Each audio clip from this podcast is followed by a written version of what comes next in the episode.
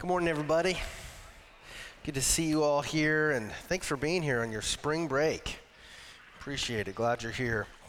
Um, I had the privilege and joy of spending a little time with Dodie Weiland uh, in the hospital in uh, her last days before she passed away, and and uh, one of the she asked me to pass this along to our church, to you guys. She just said, "Please tell the church how thankful I am for them and how I felt so loved by this church. And so please pass that on. And then she said, keep preaching the word.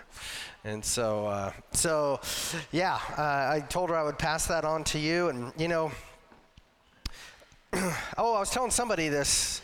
We've had a few memorial services here recently, and I think we were talking at staff meeting about one of the one of the best reasons to attend memorial services, um, besides supporting the family, is is uh, learning, I would say, l- to, to come and learn um, either good or bad. What, what can you take away from a person's life? And as i think about don and dodie it, you know one of the things that we can learn from them is obviously they had a great love for the lord but they were they were unashamed about their faith.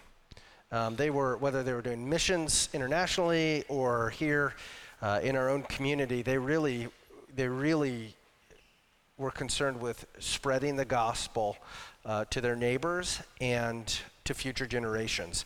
And, and we saw that as a priority in their lives um, until they went to be with the Lord. And, and that kind of blends into our conversation this morning, which I was going to start with this question When was the last time that you had a substantial conversation about God with a non believer? When was the last time that, that you told somebody, you had an opportunity to talk with somebody about who Jesus is and what he has uh, done in your life? You know, in, in one sense, sharing the gospel is very straightforward and simple because uh, the gospel is all about Jesus and what he did to save his people. So, who, who is Jesus? Jesus is God, right? Jesus is specifically God the Son. He's the Savior of the world. And, and what did he do to save his people? Jesus left heaven and came to earth. He took on human flesh. He lived among us a perfect life without sin.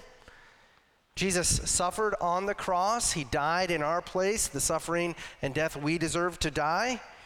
And three days later, Jesus rose from his death, just like he said he would. And 40 days later, Jesus ascended to heaven, where he now sits at the right hand of the majesty on high, ruling over all things and waiting for the appointed time to return to earth to judge the living and the dead. That is, that's the core of the gospel. And, and everyone who believes it, why is it called the gospel? Why is it good news? Because everybody who believes it and puts their faith in Jesus is united to him and has eternal life in him. That's why it's good news.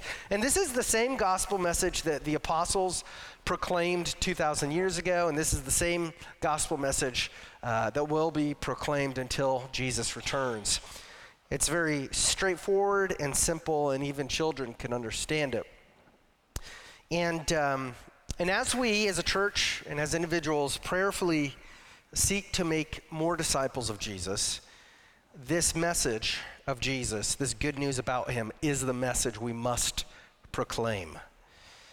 And while we want to share this message with non believers, um, what we'll find, I think, is we're most often going to have spiritual conversations with non believers in which we, we should also hear their stories and their beliefs also.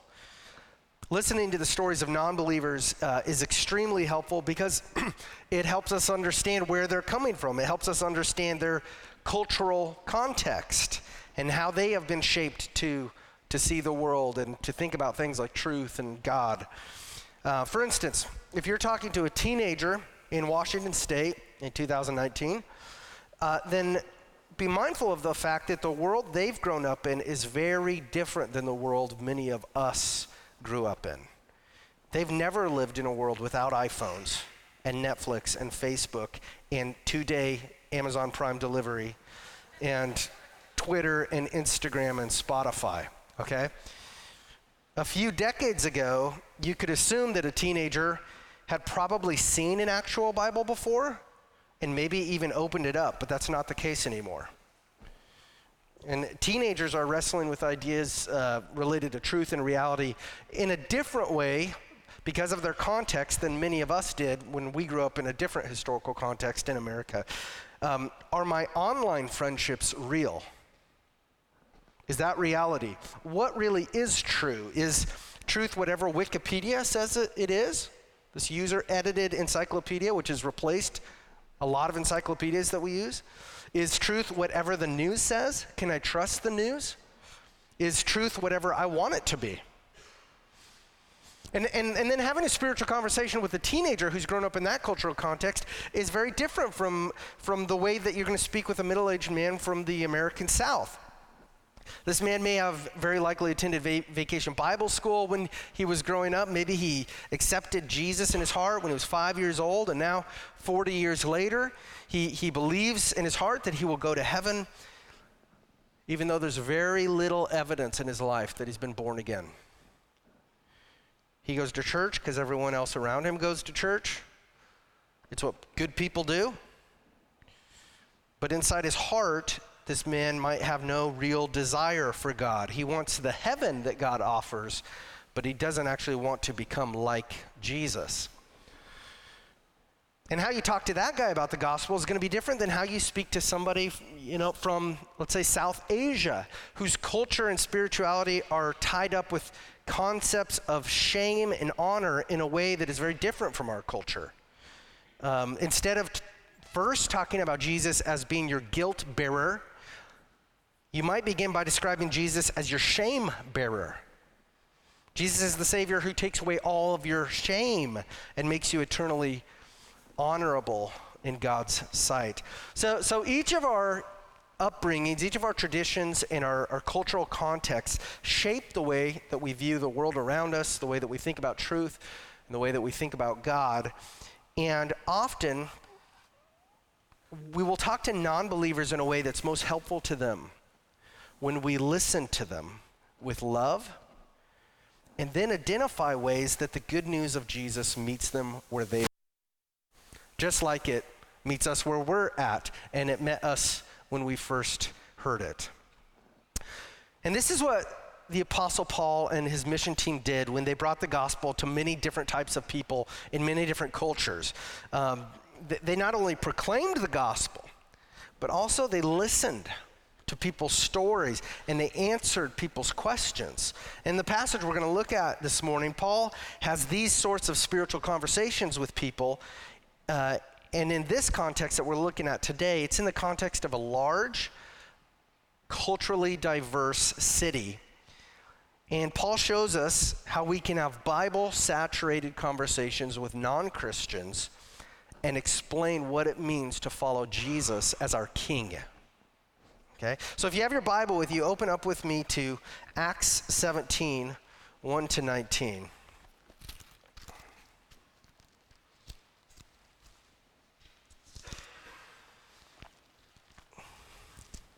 Excuse me, Acts 17, 1 to 9. We'll start at verse 1 there.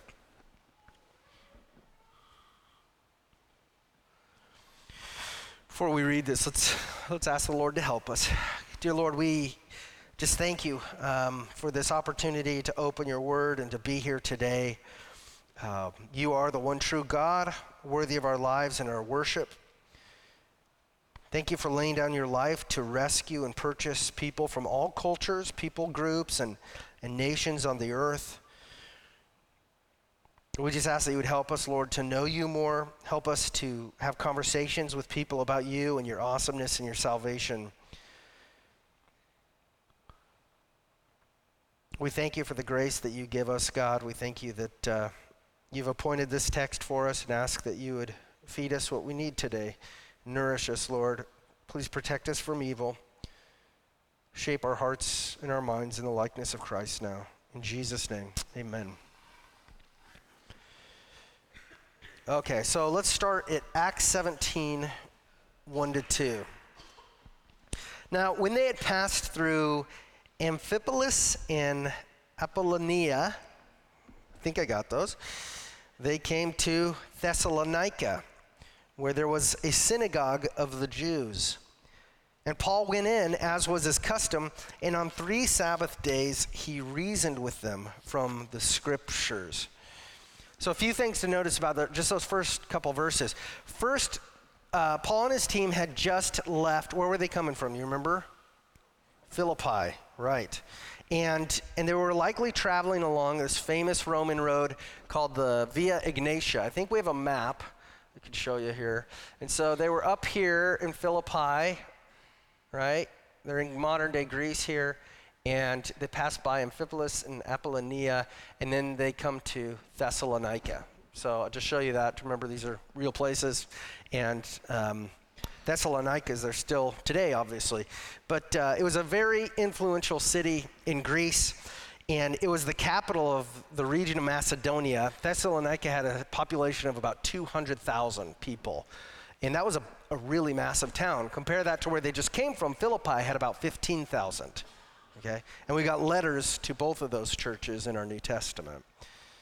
Well, the author Luke says that when Paul came to Thessalonica, uh, Paul found a, uh, a synagogue of the Jews there, and he went in on the Sabbath and he began teaching people about Jesus. And, and when we re- read that, we've got to, sometimes the Bible packs a lot into a very short amount of time. But, and so what you need to do is, is we, we should pause and recognize that Paul's courage and perseverance in preaching the gospel is really breathtaking here. Remember, it was just a few days earlier that Paul had been attacked by a mob for telling them about Jesus, right? He was beaten violently with rods. He was locked up in jail in shackles and stocks. But just like many times before, God's grace was sufficient for Paul in his suffering. And God sustained Paul with peace and joy in the middle of those horrible circumstances. And now, having just been freed from that horrible circumstance, Paul immediately jumps into another potentially dangerous ministry situation. And so, so Paul's boldness, his drive to share the gospel with lost people, was obviously fueled by the filling of the Holy Spirit. Uh, and we should pray, right?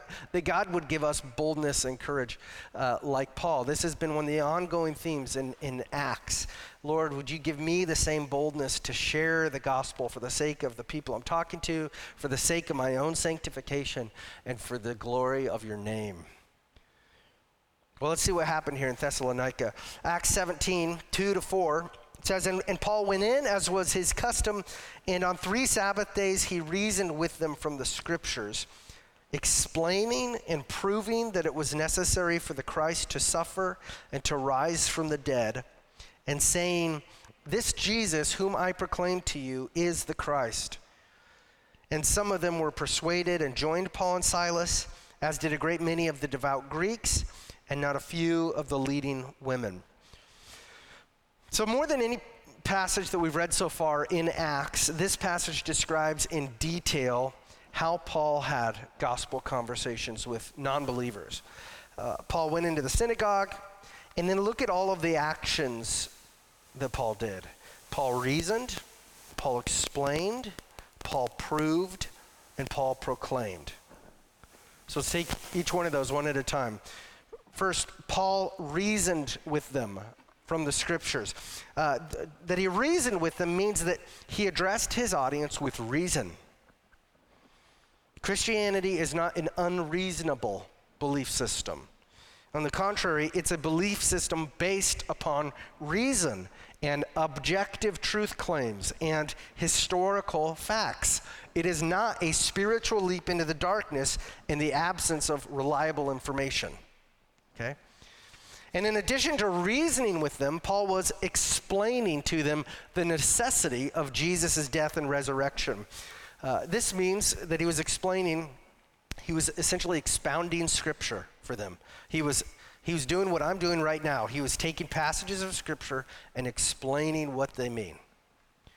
And, and Paul is explaining scripture in a way, in this context, that anticipated and responded to the specific objections his audience would have had with Jesus and with the gospel of Jesus. See, Paul understood his context. He, he, he was a student of the culture. And so, specifically, the Jews believed that God would send a Christ, a Savior, but they did not believe that the Christ would die on a cross or rise from the dead. They believed and still do believe that the Christ will come as a conquering king and will establish a powerful earthly kingdom. And so the idea of a cross, the, the, the, the most horrific and shameful death the Roman Empire had come up with, uh, as that being the means by which the Son of God uh, is lifted high and proclaimed the king, that made no sense to the Jews. And so, what Paul did is he explained the Old Testament scriptures to them, their own scriptures. Uh, he showed them from passages most likely, like Psalm 22 and Isaiah 53, that yes, the Christ must suffer and die and rise again to save his people. Yes, yeah, the Christ will be a conquering king, but not in the way that you're expecting. The, the Christ would be a far greater king than the Jews thought. And then, in addition to explaining the scripture to his audience, Paul, it says he was proving the necessity of Jesus' death and resurrection to them. So, Paul was demonstrating to his audience the validity of the, the validity of the argument that Jesus of Nazareth is God. He says, This Jesus, right? Because Jesus was a really common name.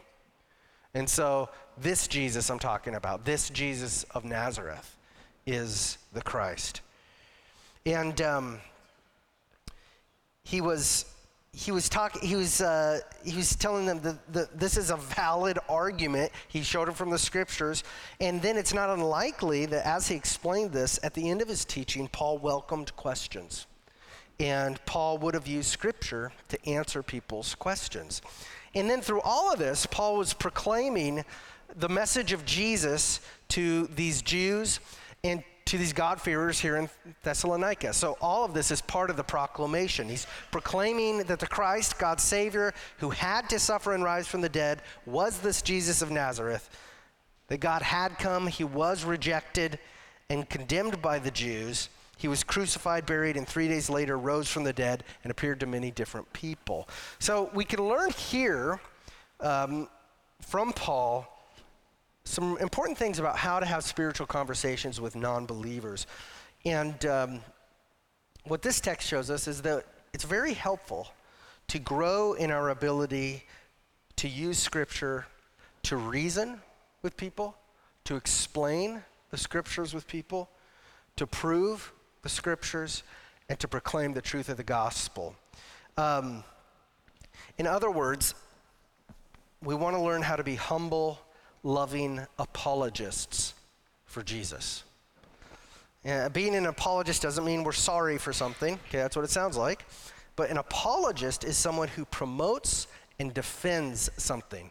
A Christian apologist is someone who promotes the gospel and defends the gospel.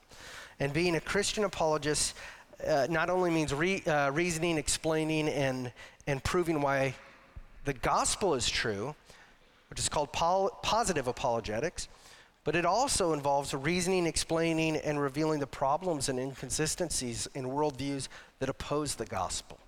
That's called negative apologetics. And let me just make three brief points about Christian apologetics. First, apologetics cannot save people eternally. However, apologetics can point non Christians to the Savior, which is very important.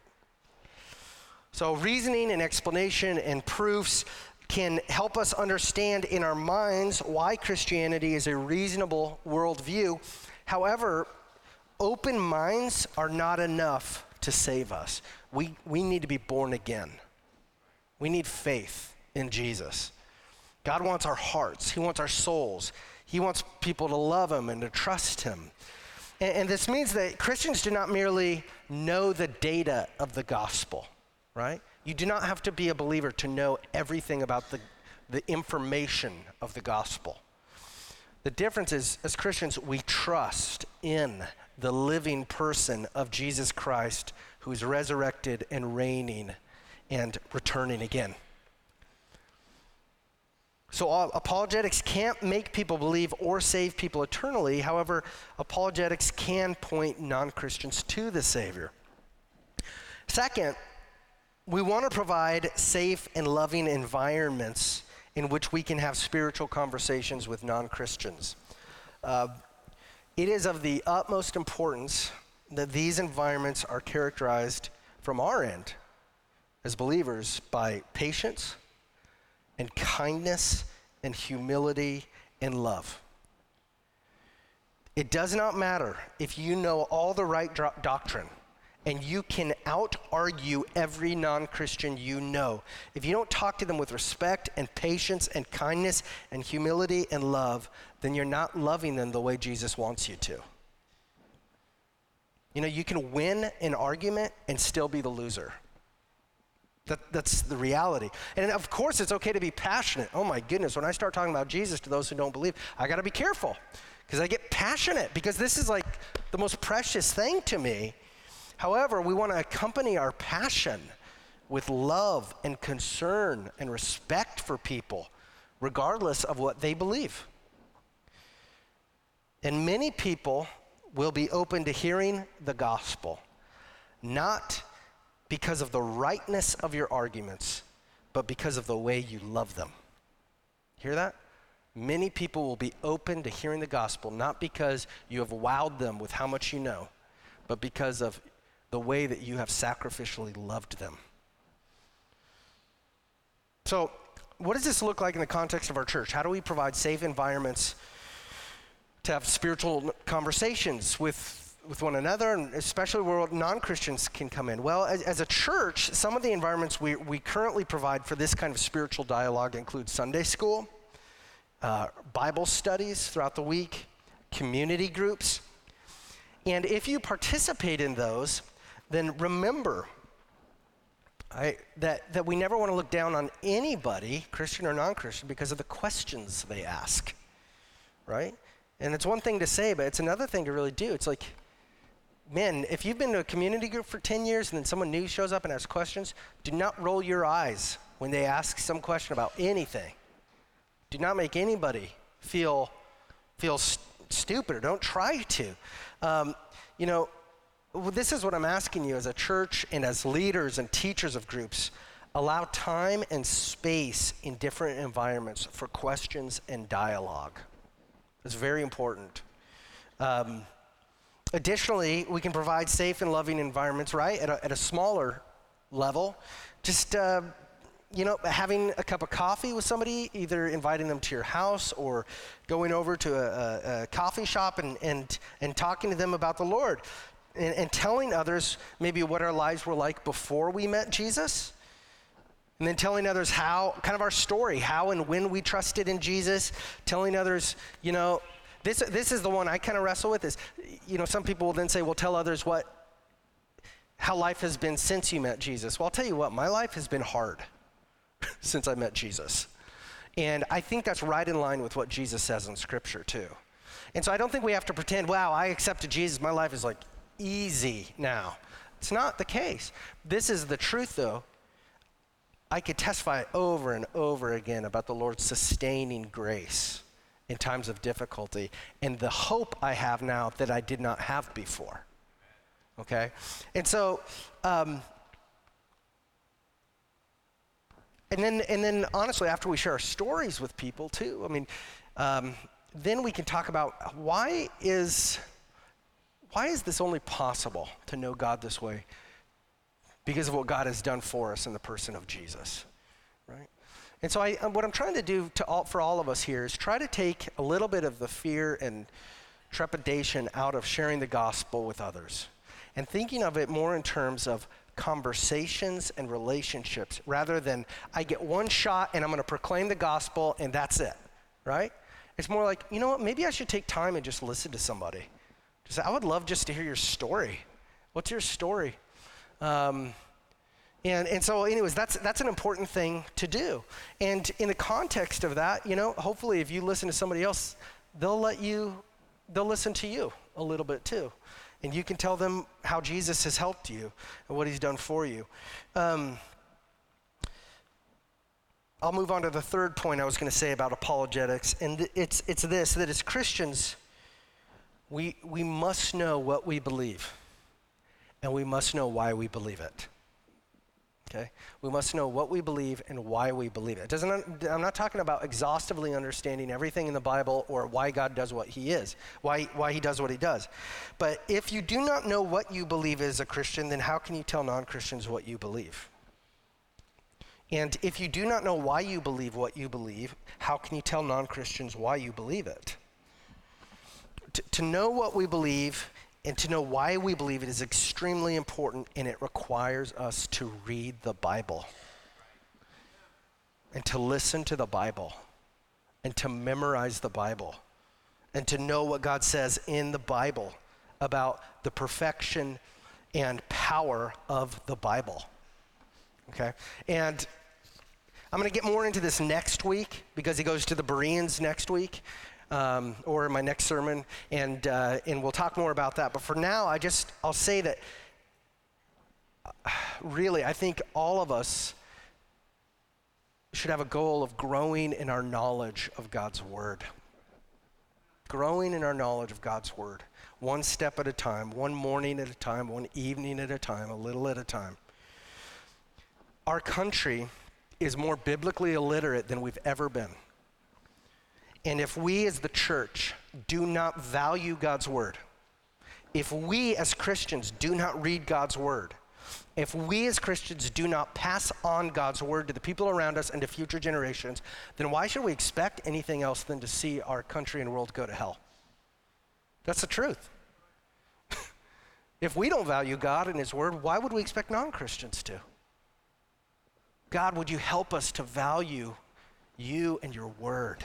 Right? And to esteem it and to hold it high and to learn how to, how to read it and, and how to claim your promises and, and to value it, God, as, as um, light before our feet and a lamp into our path, right? Or thy word is a light unto my feet and a lamp into my path, right? Thinking about that. Maybe, maybe like honey to our lips.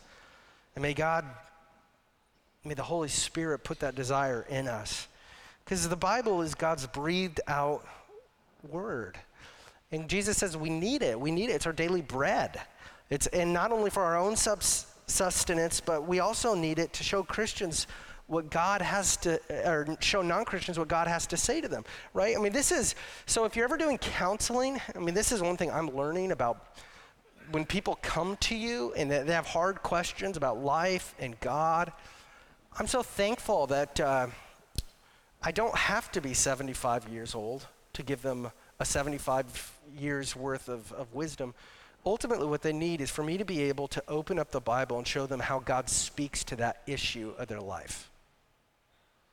Because they don't ultimately need the pastor who knows everything, but the pastor who can show them, point them in the right direction to what God says. And that's what you need too. Right? We can have conversations with people that's great, but at the end of the day, we don't want, well, I think this, I think that. We really should say, and this is what God has revealed to us, and this is what God says. That's what we want to present to people. Um, and in studying the Bible and learning from, uh, I would say, we besides studying the Bible, I would encourage you maybe this year to read, find and read one book. They have short books, they have big books on Christian apologetics. Um, this is one of the greatest burdens I have for the next generation of teenagers to know as when they're 16 now in entering college. Do you know why the his, why Jesus of Scripture is reliable and trustworthy and true, even though you're going to sit in a class with 90 people and your teacher says that Jesus is not reliable and trustworthy and true? Right? We get 16 years, and we as adults, do we, we need to answer questions in a different way now than, than 100 years ago. How do we know the Bible that we have in 2018 is the same Bible they had 2,000 years ago? How, how can there be only one true God if there are hundreds of religions in the world? How do we reconcile the Bible with science? How do you know that Jesus really rose from the dead? How could a good God allow suffering? All of these kind of things we want to dive into, right? Because it's stuff for us too. We answer those questions. Those are good questions to ask. And so I guess if I were going to point you in the right direction, I would say, man, on our website, if you go to the About section, you can scroll down and see resources we have under apologetics. Two books that come to my mind, though, I always like, I think, honestly, I try to point people to smaller books than bigger books. The Case for Christ Student Edition is a great book. And there's a short book called The Five Minute Apologist, five minute readings on apologetics. And, and then there's a million other books that Dylan or I or our elders would love to point you to. But, but um, I would encourage you to dive into that because we have to answer questions that we've never had to answer quite with such urgency, I would think, in our culture that are important. And um, we can answer them with, with scripture and with the cool thing is this the further we get away from the, the cross, the more historical the more historically reliable we see it is, the Gospels. The more manuscripts they're finding every day that validate everything we've always thought. And so there's so many tools uh, that we have to help us. And so as Christians, we want to utilize those. Um, all right, let me move ahead here. Uh, so we read in verse 4 that, that as Paul proclaimed the gospel, he was using reason, explanation, and proof. And it says some of the Jews were persuaded. They joined Paul and Silas. In other words, they trusted in the Lord and they joined Paul and Silas as this church, this new church now that's forming in Thessalonica. And in addition, it says some of the Jews, um, oh, sorry, in addition to some of the Jews who became Christians, a great many of the devout Greeks believed the gospel including not a few of the leading women in that city who had great influence. So, so what we see here again is, is once again the gospel of Jesus, this, this message, it turns, it turns into family a bunch of people who would otherwise be separated by society's divisions. Men and women, old and young, rich and poor, influential, not influential, Jews and Greeks, slaves and free. Okay? And they're all on level ground now. Okay? So when you go to church, this means this is I mean think about this. Get this in the get in the Roman world. It means the slaves don't have to sit in back. They can sit in front. Nowhere else in society was that happening. I mean, this is this is so cool what God was doing here. And this is the church is Galatians 3:28 lived out. See what Paul says. There is neither Jew nor Greek. There's neither slave nor free. There is no male and female, for you are all one in Christ Jesus. So, the Spirit of God, the Spirit of Jesus, He's doing something awesome here in Thessalonica. He's making people born again through faith, He's transforming lives in this huge city. And as expected, though, this is the track record. Whenever God moves in a powerful way, Satan follows right on his heels to try to destroy that work. And that's the case here in Thessalonica. Let's read Acts 17, 5 to 9. But the Jews were jealous, and taking some wicked men of the rabble, they formed a mob, set the city in an uproar, and attacked the house of Jason, seeking to bring them out to the crowd. And when they could not find them, they dragged Jason and some of the brothers before the city authorities, shouting, these men who have turned the world upside down have come here also. And Jason has received them. And they're all acting against the decrees of Caesar, saying that there is another king, Jesus. And the people and the city authorities were disturbed when they heard these things. And when they had taken money as security from Jason and the rest, they let them go. So, so this is kind of a replay of what we saw happen back in Pisidian Antioch. Uh, the majority of the Jews when the gospel was preached, didn't believe. Um, and they were jealous and they were outraged now that Jews and Gentiles are both being welcomed into what Paul is saying the church, calling the church God's people. And, and the Jews formed this mob of wicked men, and they eventually, uh, essentially, they started this riot. A violent, riot, riot on the city streets in a major city. Think of like what we've seen in Seattle or Los Angeles, a major riot. And the mob came, it, it, it, comes to this house of this guy named Jason. He was either a Christian or he was just a man open to hearing about Jesus. And he had let Paul and Silas and Timothy stay at his house. And the mob then, it says, starts attacking his house. And they're looking for Paul and Silas. They're hoping to hurt them at least, probably to kill them. But Paul and Silas weren't there, and so the mob dragged Jason and some of the other new Christians to the city authorities. Now, how ironic it is that this mob, which has just torn up the city all the way to the place of the authorities, now accuses Paul and Silas of turning the world upside down, right? They weren't the ones leading the mob. And these Thessalonians, they, they had likely heard about all the mob violence that Paul and Silas had already endured in previous cities. And this mob tells the authorities that, that Jason is guilty of welcoming Paul and Silas. All the Christians are purposely disobeying Caesar's decrees. And specifically, they accuse Paul and Silas of teaching that there is another king greater than Caesar. And when the authorities heard this, it says they were disturbed because anybody who purposely rebelled against the leader of the Roman Empire, Caesar, was guilty of treason. Those were people who got crucified, okay? Um, but thankfully, these authorities of Thessalonica appear to use responsible judgment, and they simply require Jason and the Christians to post bond, and then they release them. And this, this violent mob had heard Paul teach that Jesus is king. And that's true. Jesus is the king. But during his ministry, remember, Jesus did not teach his followers to rebel against Caesar in order to honor King Jesus. Jesus taught his disciples to render to Caesar what is Caesar's, render to God what is God's. And and the Holy Spirit would later move Paul to write a letter to Christians in Rome about how Christians should honor both God and the leaders of the government. And ultimately, though, if the government tries to make Christians disobey God and His word, then Christians must disobey the government in order to obey God because God is the higher authority. It's crucial for us to remember that the ruler to which we are ultimately and eternally accountable is Jesus Christ, our Savior. The king we're accountable to is the one who laid down his life to save us. And Jesus told us not to be ultimately afraid of those who can jail us, not to be ultimately afraid of those who can kill us, but we should ultimately be afraid of God because he's the one who can throw people into hell. That was the reason Jesus gave. And God is, is infinitely massive. He is astonishingly powerful.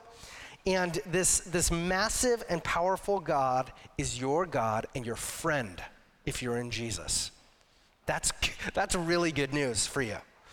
That Jesus is the high king and he's your savior.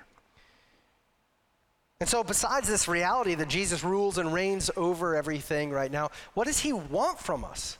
What does he, as the king, want from us? What does it look like for us to believe that Jesus is the king? What does it look like for us to fear God in a good way as the king?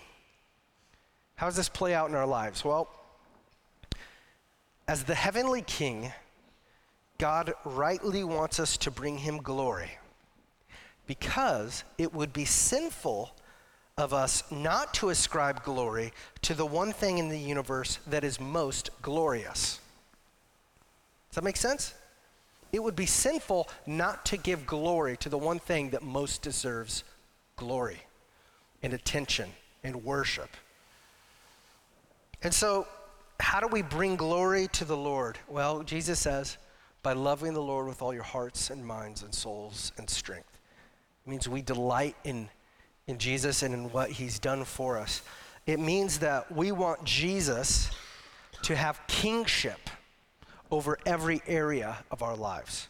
We want him to rule over every part of our lives, internally and externally. We want to do what King Jesus has told us to do in his word, the Bible. We want to obey Jesus in the way we do homework and in the way that we play with others and in the way we share our things with others. We want to obey Jesus in the way that we run our businesses, and in the way that we teach our classrooms, and in the way that we interact with other guys at the fire station. And we want to obey Jesus, our King, in the way that we point our spouses and kids to Jesus, and in the way that we serve our families, and in the way that we confess sin and give forgiveness, and in the way that we give generously to King Jesus' church. We want to obey Jesus in the way we watch TV, play video games, and drive our cars. 1 Corinthians, okay, I'll, I'll say a funny thing that just came to my mind. So I was writing this on, on the plane ride home from Indianapolis. And uh, I get a text message on my phone. And Cindy said, How did you get that? You're getting texts and I'm not. I said, Oh, I didn't put mine in airplane mode. You're supposed to put it in airplane mode. I was a little bit of a rebel, and I didn't put mine in, in airplane mode. And so I said, Well, I'm preaching on uh, render under. Render to Caesar what is Caesar's, and render what, to God what is God's. Render to Alaska Airlines what is Alaska Airlines. And so I better follow the rules. I need to shut this off right now because 1 Corinthians 10:31 says this: Whether you eat or drink or whatever you do, do it all for the glory of God. Other verses say, work as though you're not working for people, but as for the Lord in whatever you do. So, so how do we know how, how, how we can glorify God most clearly in all of life's situations? Well, for starters, I'm, I'm, I'm just, I'm, I think this is what Jesus says. We have to know His Word. We have to read the Bible and find out. Through His Word, God speaks to every area of our lives for our temporary good, for our eternal good, and for the glory of His name. And, and as we read the commands of God in Scripture, as we read His perfect law, we, we thank Jesus and worship Him also for being the one who fulfilled the law for us. So we're not saved by our performance, we're saved by Jesus' performance, and now we're freed to chase after His holiness without fear of being sent to hell. We thank Jesus that on the cross, he not only suffered for and forgave all the ways we've disobeyed him, but also he replaced the sinfulness that was in us with the righteousness that is in him. And so everyone who trusts in Jesus is now the righteousness of God in God's eyes. We have to be careful when we preach the gospel because it is so such good news that we're not saved by our works and at the same time Paul wrestled with this too. We don't want to preach, well, you're saved, so now live however you want. God did not free us from sin so that we would go chase sin. God freed us from sin so that we might not sin. So that for the first time in our lives, we wouldn't be chained to sin. We could pursue holiness.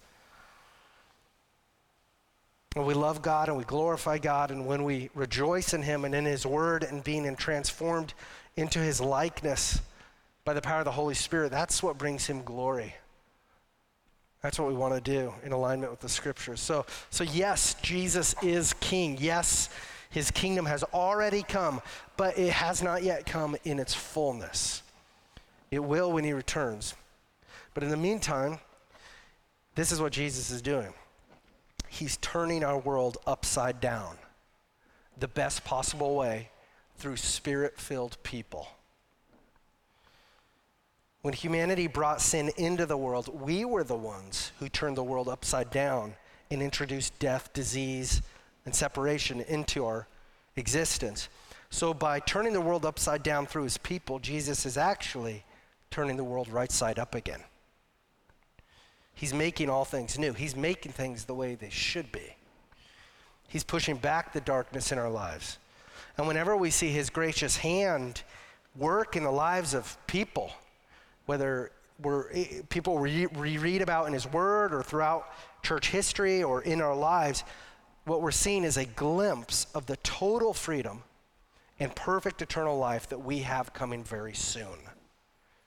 When God gives us grace, we see glimpses of eternal heaven. And we will meet him very soon, face to face, either when our lives end or when he comes back, which could happen first. And so, what Jesus said is, is uh, transitioning now is he wants us to remember that he is on the throne, that he has died for us as the Lamb of God, and that he is coming again. And he told us, until I come again, I want you to proclaim these truths regularly as you take communion together as a church. This is, this is why we take communion.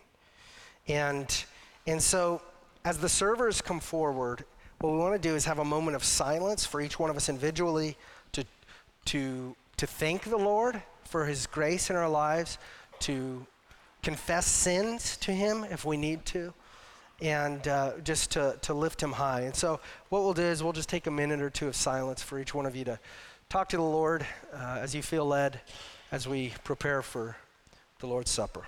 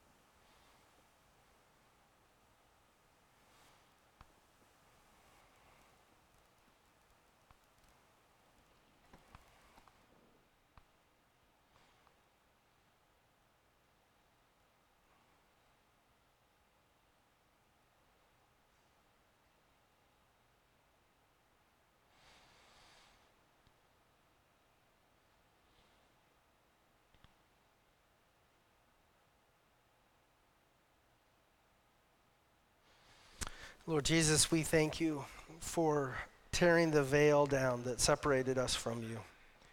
Thank you, God, for sending your son Jesus to die for us so that we might have communion with you, Lord. Thank you for being the forgiver of our sins. Thank you for being our King and our Savior at the same time. We love you and pray this in your name and for your glory.